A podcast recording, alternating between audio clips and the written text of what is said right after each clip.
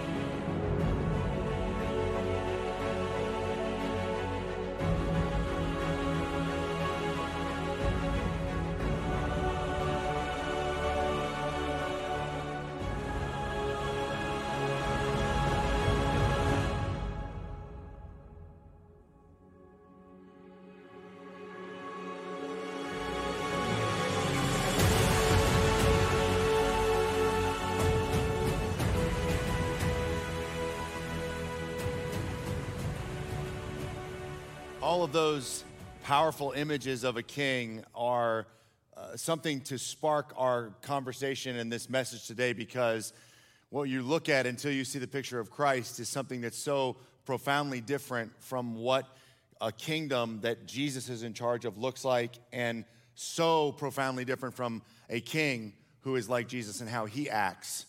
And today, that's where we're going to we're going to lead, uh, particularly on one, one topic.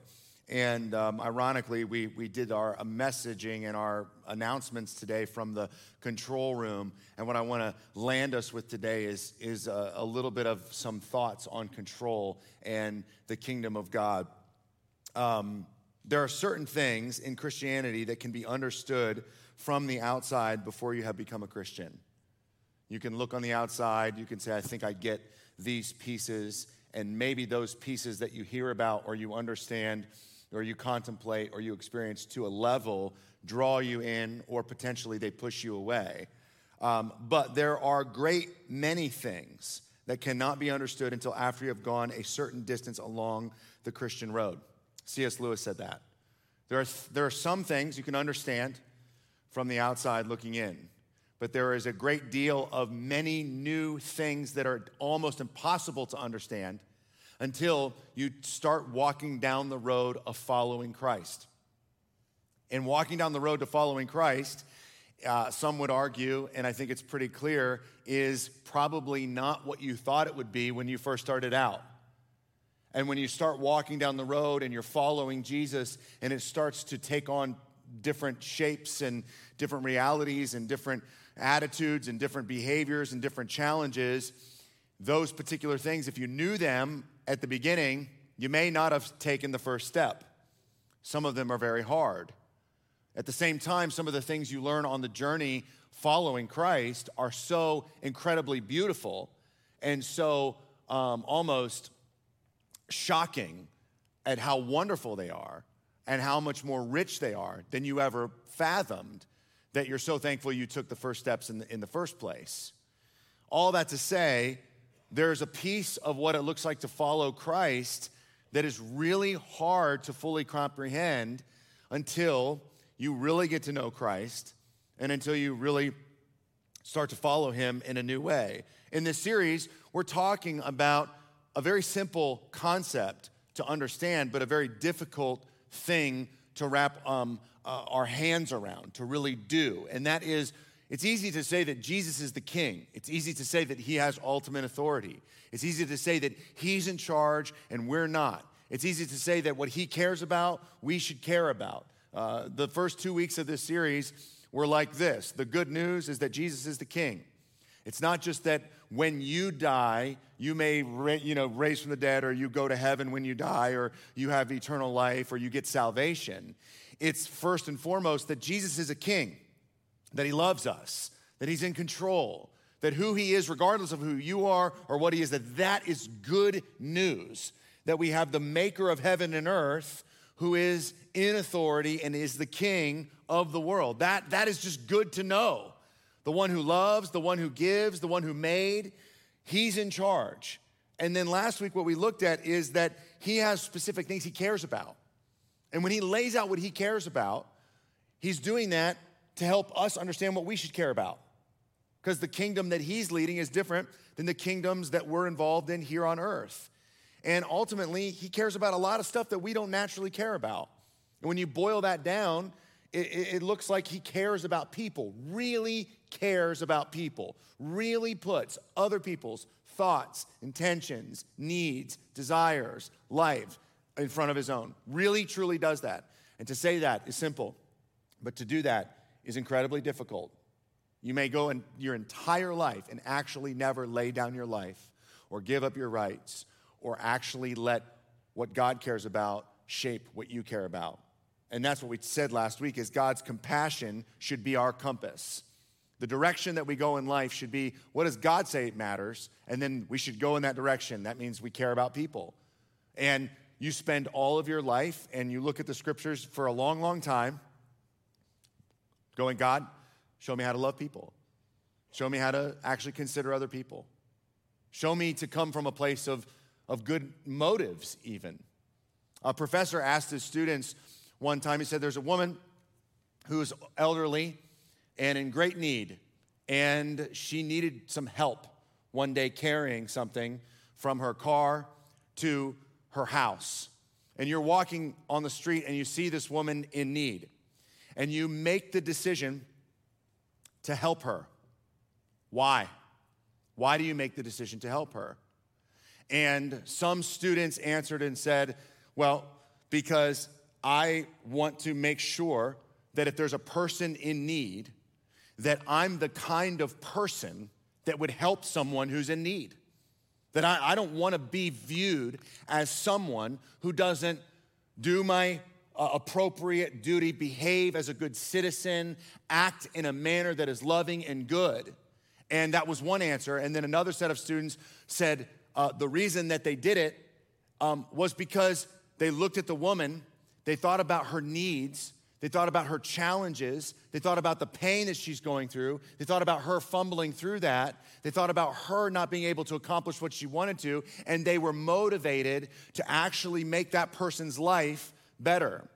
And in the simple answer to that question is the profound difference between basically human earthly morality and Christian fellowship of Jesus following Christ.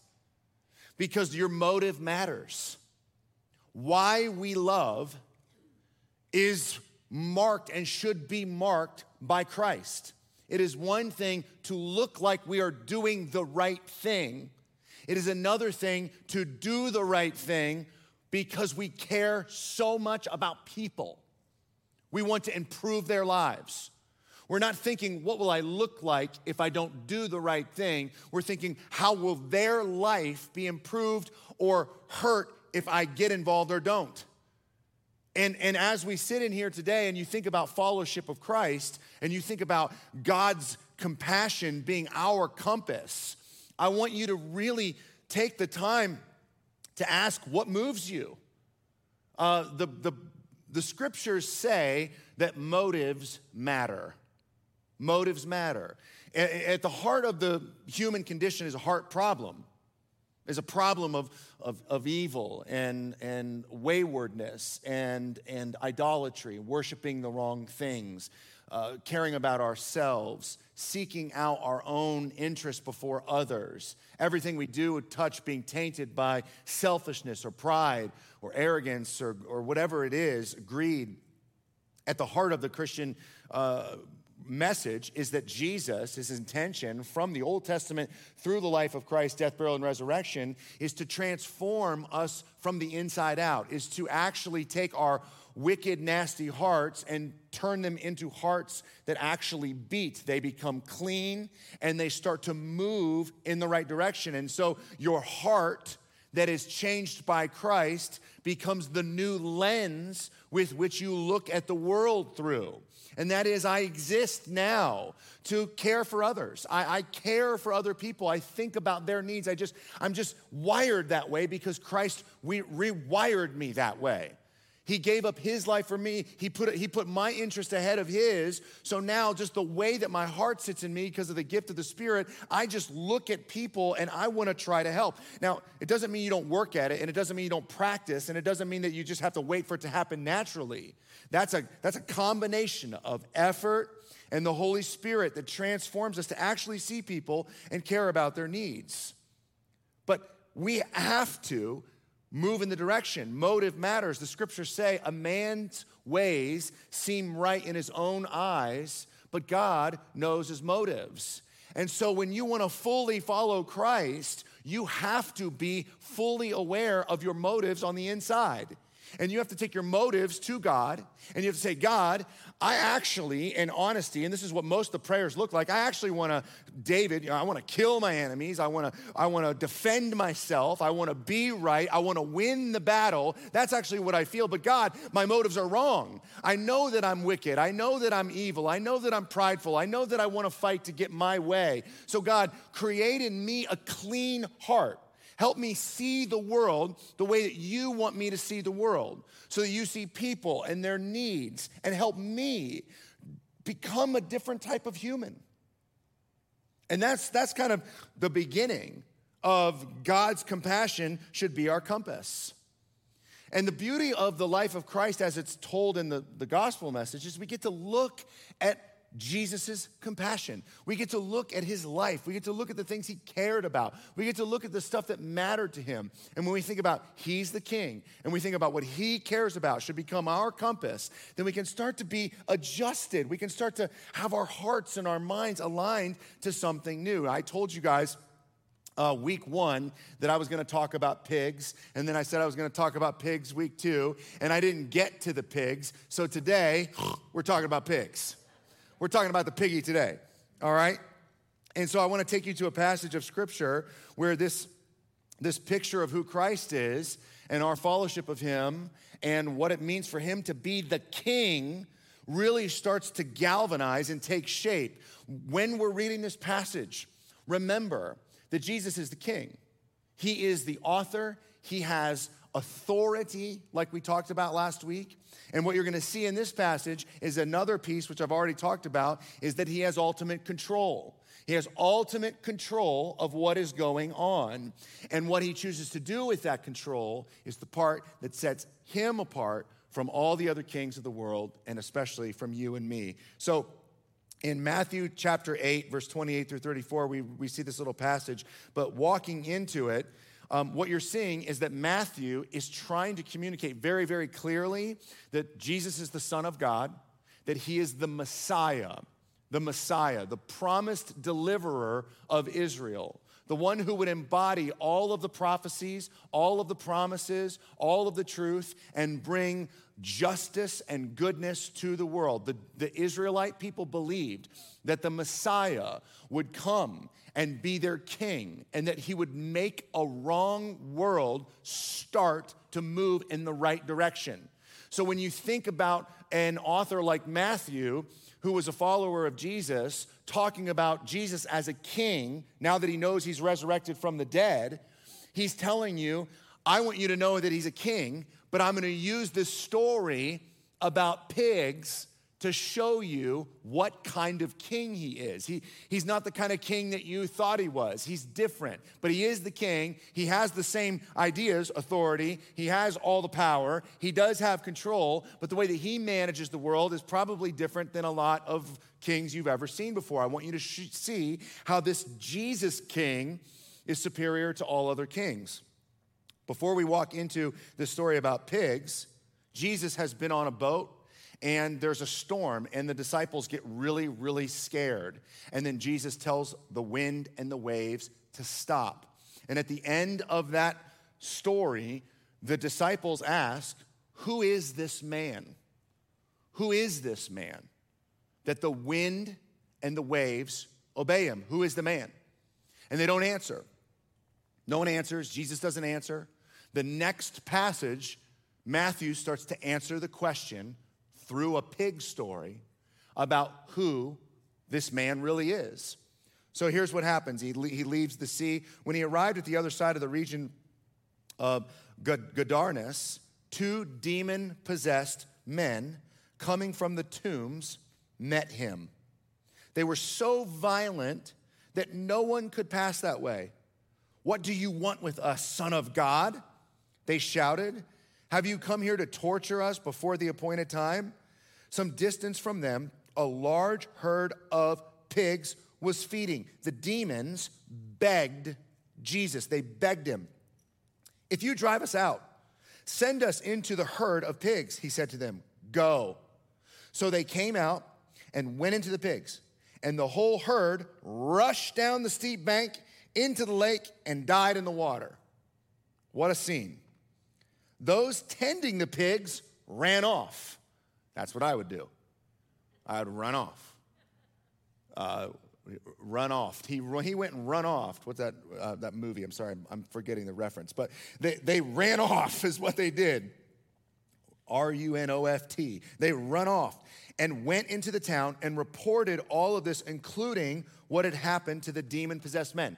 So they go in, they say what happened to the pigs, they say what happened to the demon possessed men. Very important. Matthew wants you to see that. They go in, they report. These are the shepherds of the, the, the farmers of the pigs. They go into everybody. They say, The pigs ran down the side of a hill and drowned themselves. All of them died. The two demon possessed men that were on the road that no one could pass and they were scaring everybody, they were so violent, they were hurting people. Um, the implication is the demons left them and they're fine. So here's what happens tells the whole story. Then the whole town went out to meet Jesus, hyperbolic, not the whole town, but essentially the whole town went out there. And when they saw him, what did they do? They pleaded with him to leave their region. He pleaded, leave. He heals two demon possessed men whose lives are at stake, who are putting other people's lives at stake. And the pigs run off into the water, and there's a certain uh, deficit that comes with losing pigs, especially in an agrarian society. Of course, they need the pigs, um, they need them for certain things, uh, but uh, it's part of farming. But they're, they're, not eating them, but they're, they're using them, they're part of it, and they, they matter. And so they care more about the pigs than the men. And so, because they lose something of monetary value or of kind of a, a, agricultural value, they come out to Jesus and say, We care more about the pigs than the men. You killed the pigs, so we want you to leave. We want you to leave. Now, the beauty of this story is, is bigger than just what you read in the passage because the author is putting together a masterpiece of showing you who Jesus is. What's happened with the wind and the waves is Jesus is calming the waters. At first, he's calming the waters, he's calming the wind, he's calming the, the kind of natural order of things. He moves into this next story of pigs to calming souls. And so, what the author is trying to tell you is that Jesus can calm your soul, Jesus can bring you peace. Jesus is the one who has the power over the wind and the waves, and he also has the power over your thoughts. He also has the power over your intentions. He also has the power over you as a human. Jesus displays his muscularity spiritually by driving the wind and the waves to calmness. And then he displays it even more by taking two violent wind and waves of people and causing them to settle. Interestingly enough, they ask who Jesus is after the wind and the waves are settled. And the first people to call Jesus the Son of God in the book of Matthew are two demons. Later on, leaders call him the Son of God. The disciples will eventually call him the Son of God. But Matthew wants to show you that when the question is asked, who is this man that can make the wind and the waves go calm? He also casts out the wind and the waves of human souls, he calms them down. The answer is given first and foremost by some type of demonic spiritual force that, without any introduction, without any setup, walks in and sees Jesus, and they say, That is the Son of God. Now, when they proclaimed him to be the Son of God, it is in no uncertain terms them saying, Jesus is the Messiah, which is the same thing as saying Jesus is the king. The two demon possessed men say, King, you're the king. We know you can calm the wind and the waves, and we know you can destroy us, throw us into the pigs. Matthew is using this picture of him helping these demon possessed men to show you and me that Jesus is all powerful. He has the power over the wind, He has the power over the waves, He has the power over your soul, He has the power over emotion. He is all powerful, and He is the Messiah, He is the King. And another way to put it is this Jesus has total control. Total control. Not a little bit of control not some control. Anybody uh, experienced the wind storm this, this week? Wouldn't it be nice to just, please stop, and the wind stops? Anybody have anyone that's sick in their life? Wouldn't it be nice to walk to them and say, You're healed, you're done, it's over? Jesus has total control of everything. This is a concept and a reality that cannot stay esoteric. It has to move into the day to day of our lives. It cannot remain a concept. It actually has to be something that we grab a hold of as we understand Jesus has total control. Control the wind and the waves, control the spiritual forces, control of physical things, spiritual things, natural things, supernatural things. Jesus Christ is the king, and he has the power, and he has control. Have you ever played the game? What would you do if you were? Uh, we play this game, my, my kids will ask me questions. You know, if you could be what kind of uh, a superhero, what kind of superhero would you be?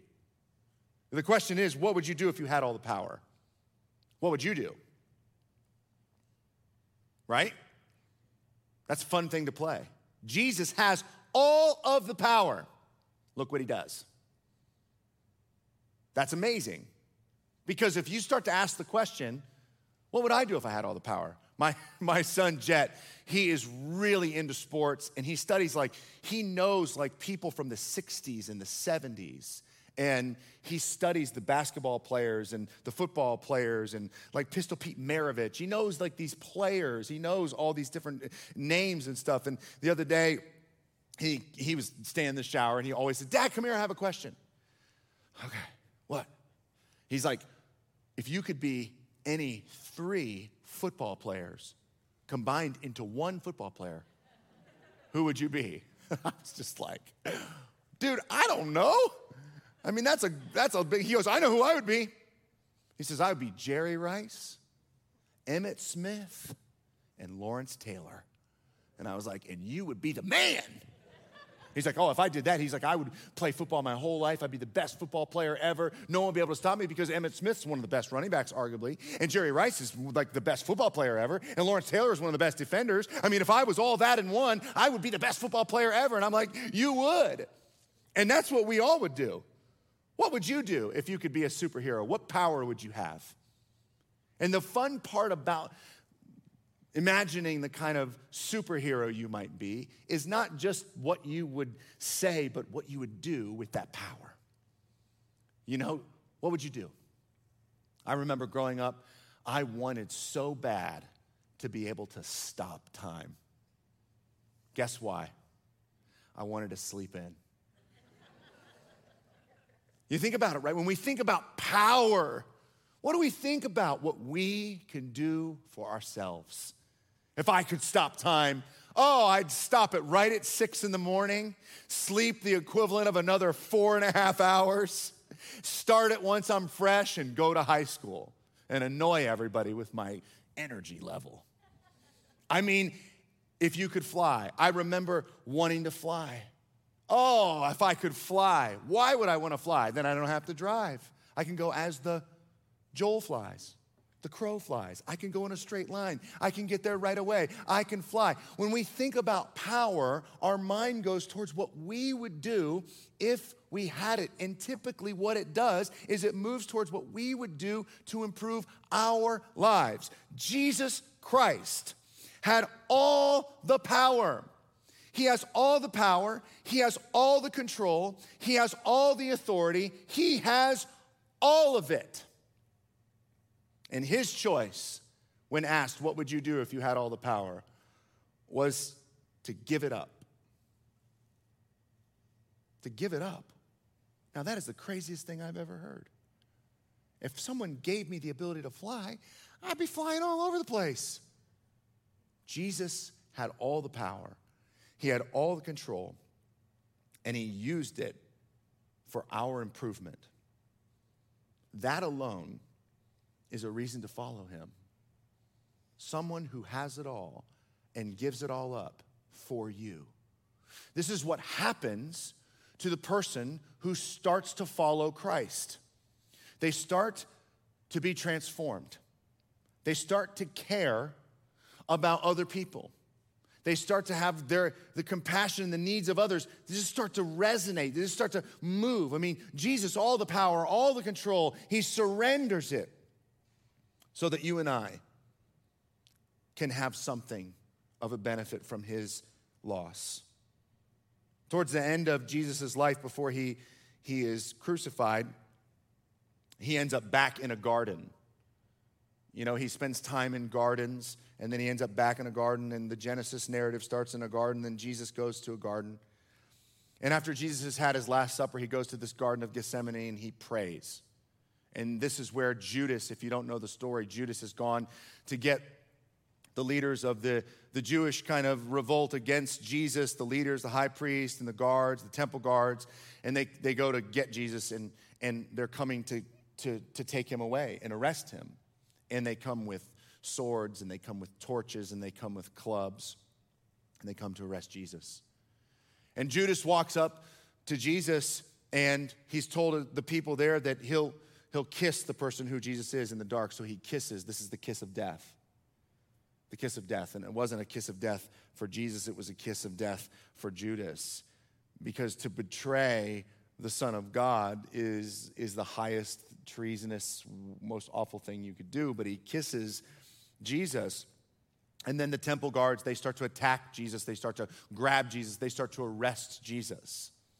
And it says in the text that Peter, who has spent three years with Jesus, learning what it looks like to follow the, the, the, Lord Christ on earth, learning what it looks like to actually, you know, be God in a bod. He, he's around him all the time. When this moment happens, there's a seizing of control.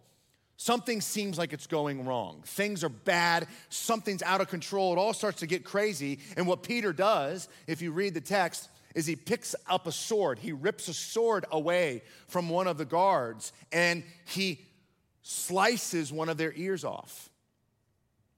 He slices one of their ears off. And Jesus tells him to stop. And he says this in Matthew 26, 52 through 53. He says, Put your sword back in its place. Jesus said to him, For all who draw the sword will die by the sword, live by the sword, die by the sword. Then he says this this is, this is what I want you, you, to see in a new way. Do you think I cannot call on my Father and he will at once put at my disposal 12 legions of angels? What Jesus says to him is, goes, Do you think that I don't have control? Like, do you think like, this is happening to me and like I couldn't? You I mean you grab a sword because you're trying to take control. You don't think that I have control? In this conversation with Peter, says, put the sword away. You don't think that I could grab the sword? If I wanted to grab the sword, I can grab armies. I could grab, uh, don't you remember the pigs? Don't you remember the wind and the waves? I have control. I'm not here to lead as a king the way that your kings lead. I'm not here to use tor- like torches and swords and clubs, and that's not how I'm leading. I could do that because I have all the authority, but with all of my authority, I am going to lead a different way. I'm leading with everybody's heart on my mind. I'm leading with what actually needs to be done. I'm going to surrender my control. I'm going to surrender my authority, my power. I'm not going to pick up the sword and fight the way that you guys fight. I'm going to fight a different battle. And it's a spiritual battle. And it's won through losing, it's won through sacrifice. I win by laying down my life. I actually win what the biggest problem is that you have and I have that heart problem. The thing that made you grab the sword is what I will defeat by having you put your sword away. I will lay down my life and disarm the powers of evil and darkness through my sacrificial gift. You see, what Jesus does is Jesus lets go of control to give love. King Jesus lets go of control to give love. He says, I'm not going to control it. I'm not going to control this situation. I'm going to give something. And it's going to be sacrificial, it's going to be intentional, it's going to be for you. You see, you cannot love and have control be the motivation. As soon as control is the motivation, it's not love. So, my challenge to us as we look at the king and we take on the attributes of the king is this instead of taking control, give love. Instead of taking control, give yourself, sacrifice. Now, we opened up this series with the picture, and the bumper shows Jesus getting baptized. An amazing picture of the author saying, Jesus is the king. And we talked about how that, that moment and the words that are used in the text reference Old Testament passages in Isaiah and Psalm that are directly connected to the proclamation of Jesus as king. This is my son, whom I'm well pleased. So, what you have is you have, as Jesus is being baptized, you have him raising up out of the water and being pronounced by the, the dove that is descending on him as a spirit that this is the Messiah, this is the king. The beautiful picture of that is that what you have in the scene when Jesus is being baptized is you have Jesus in the water. You have the Father speaking in a loud voice, This is my Son, whom I am well pleased and you have the Spirit falling on him like a dove. The three persons of the Trinity. If you grew up in the church, you understand that God is three unique persons that operate in full connection and unity and ultimately in love God the Father, God the Son, God the Holy Spirit. Different persons, all equally God, different manifestations. Very, very rich theologically. Different, different uh, analogies have been used throughout years to try to explain the Trinity. An egg, you know, the shell, the yolk, the white, water, frozen, va- vapor, you know, uh, um, or boil, whatever, frozen, vapor, regular. Different forms, the same thing. Very difficult to understand the Trinity. But what, what I want you to see is that when God announces Jesus as king, you have the Father, the Son, and the Holy Spirit there. From that moment, Jesus moves forward with all authority and all power and with all control. And what he does as he moves forward is he surrenders his control and he gives love. He calms the wind and the waves, he drives out the demons, he heals the lepers, he raises from the dead. That's the way that he leads as king. In, in Genesis, we see a picture of all three of the, tri- the Trinity present. The scriptures tell us that when God created the world, it says that we made in our image. And in, and in Genesis, what you have is you have God the Father, and then you have, because of the we, God the Son. And Jesus says later he was there at the creation of the world. And then in ancient Hebrew translations, it says that when the water was there on the first earth, it says that the Spirit was hovering. And one of the original translations, it says fluttering. Fluttering. So the idea is that you have this fluttering Spirit of God, like the dove that is then later shown when Jesus is being baptized. So you have the Trinity at Jesus' announcement of king. You have the Trinity at the creation of the world. And what you see in the Trinity is you see God the Father, God the Son, and the Holy Spirit in a perfect relationship existing to give love to each other. To give love, where there's no lack, all love, one loves the other, the other loves the one. They are together, they, they, they care for one another. So the question becomes why would a God who already has relationship with himself, with, with the Father, with the Spirit, the Spirit with the Son, the Son with the. Why would a God who has this perfect relationship with himself and is all like formed and shaped and exists and manifests in love, why would he create a bunch of people who even have the option to not love? And the answer is because God, in his giving of love to himself and his relationship with the different parts of his person, he desires to give it more. We have a God who wants to give you the love that he experiences in his relationship with himself, Father, Son, Holy Spirit. All they do is love one another. And He created us to go, whether they love me or not, I didn't create them to get love. I already have love. I got all the love I need. I created you so that I can give it. God created us to give us love. God created us to show us love, not to have control not to make us do everything He wanted us to do, to show us that He is love. To just give it, give it, give it, give it, give it, give it, give it. And then when, we're, and when, when we reject Him, what is His answer? Love. The King is this ultimate provider of love. Control is really about fear really about fear. When you want to control everything, you want to control people, you want to control the circumstances. Every one of us has something going on in our life right now that we are living in fear. We're afraid.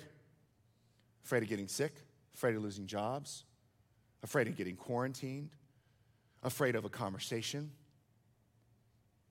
afraid of election results, afraid, living in fear. We're afraid. And Control is about fear. So when something really scares us, our reaction is, oh, I better control. What am I going to control? I got to control this part of my life. I got to control that part of my life. What can I actually get my hands on and make sure that I've got it within reach so that it doesn't flip out and ruin my life? I want you to ask yourself right now what are you afraid of? Really, I want you to answer it in your mind. I want you to articulate what you're afraid of. Because in, in doing that, you will start to see the areas where you're trying to take control. And in all the areas that you're trying to take control, you are eclipsing your ability and the possibility of giving love. Because when you are grappling for you and you are grappling for control, it is very difficult to give love. You want to take control of your life. And here's the reality about control our lives need controlled, they're out of control. So, yes, we need something to, control our life, but the question is who are you going to give control of your life? Who are you going to, who's going to be the one that has control? Is it you? Is it them? Is it him? You see, I was talking to John McCambridge about this, and one of the wonderful things he said is, is you can't have control and have God. You can't say, oh, I'm to have control of my life, but I'm also to bring God into the picture. You see, you wanting to have control is, in a sense, idolatry. It's, I'm God, I have control. The God who had all control gave up all control and chose love. He let it go. He didn't try to make us do anything, He just decided what He was going to do. He didn't live in fear of, of dying or let it control His life. He said, I'm going to let dying be my motivation so that it blesses you. Who are you going to let have control of your life? You can pick God and you can give him control. You can give the man who has control over the demons, you can give the man who has control over the wind and waves complete control of your life. And I would imagine that he'll do better with it than you will. The King Jesus, he gives up control to give love. Instead of taking control, give love. Instead of taking control, give love. Let your focus be the focus of the king, who instead of fixing everything the way he wanted it to be here, he let it go and just gave himself. He laid down his life. Bob Goff said this most of the things Jesus asked his friends to do were simple but they weren't easy. He told them to drop their plans because he had new ones for them. And it meant they had to give up being in charge. They had to let go of their need to be in control. You know, the only thing I found that can actually satisfy the grip of my hand as a human for control is giving love.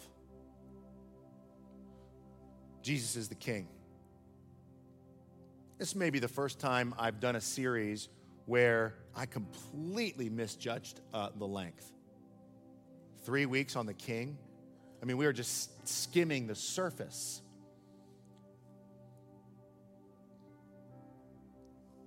Jesus is King. He has ultimate authority, He has ultimate control, and He displays that through self giving love. Let go of control and give love. Let's pray. Father, thank you so much. Thank you so much for showing us that your way is so different than the way here on earth. Those of us that might think that we have to pick up a sword, that that's going to help us. The sword represents fear. And God, you've given us all we need and more. You've given us practical daily wisdom for living life here on earth to, to make life beautiful and, and, and righteous, more healthy to the best of our ability. You've given us hope in the midst of darkness when things get really bad and people get sick or things fall apart. You've given us a light, a real light, a hope, a joy that exists in the midst of the darkness. You illuminate it all. And Father, you've given us an eternal promise, a promise that will never go away. That if we place our faith in you, the King, the author, that you have complete control and you resurrected from the dead, and, and we are promised that same trajectory when we place our faith in you. And we're promised resurrection in a place where weeping and pain and fighting and disease is gone. So, Father, please help us to loosen our grip. Help fear to loosen its grip on us. Help us to place our hope in you and you alone, the man who has control over the wind and the waves, the King. In Jesus' name we pray. Amen. Thank you guys for being here. I want to remind you that we don't have an in person gathering next week. We'll be all online. So I'll look forward to looking at all of you through that thing right there next week. And then we'll see you the week after that. Love you guys. Thanks.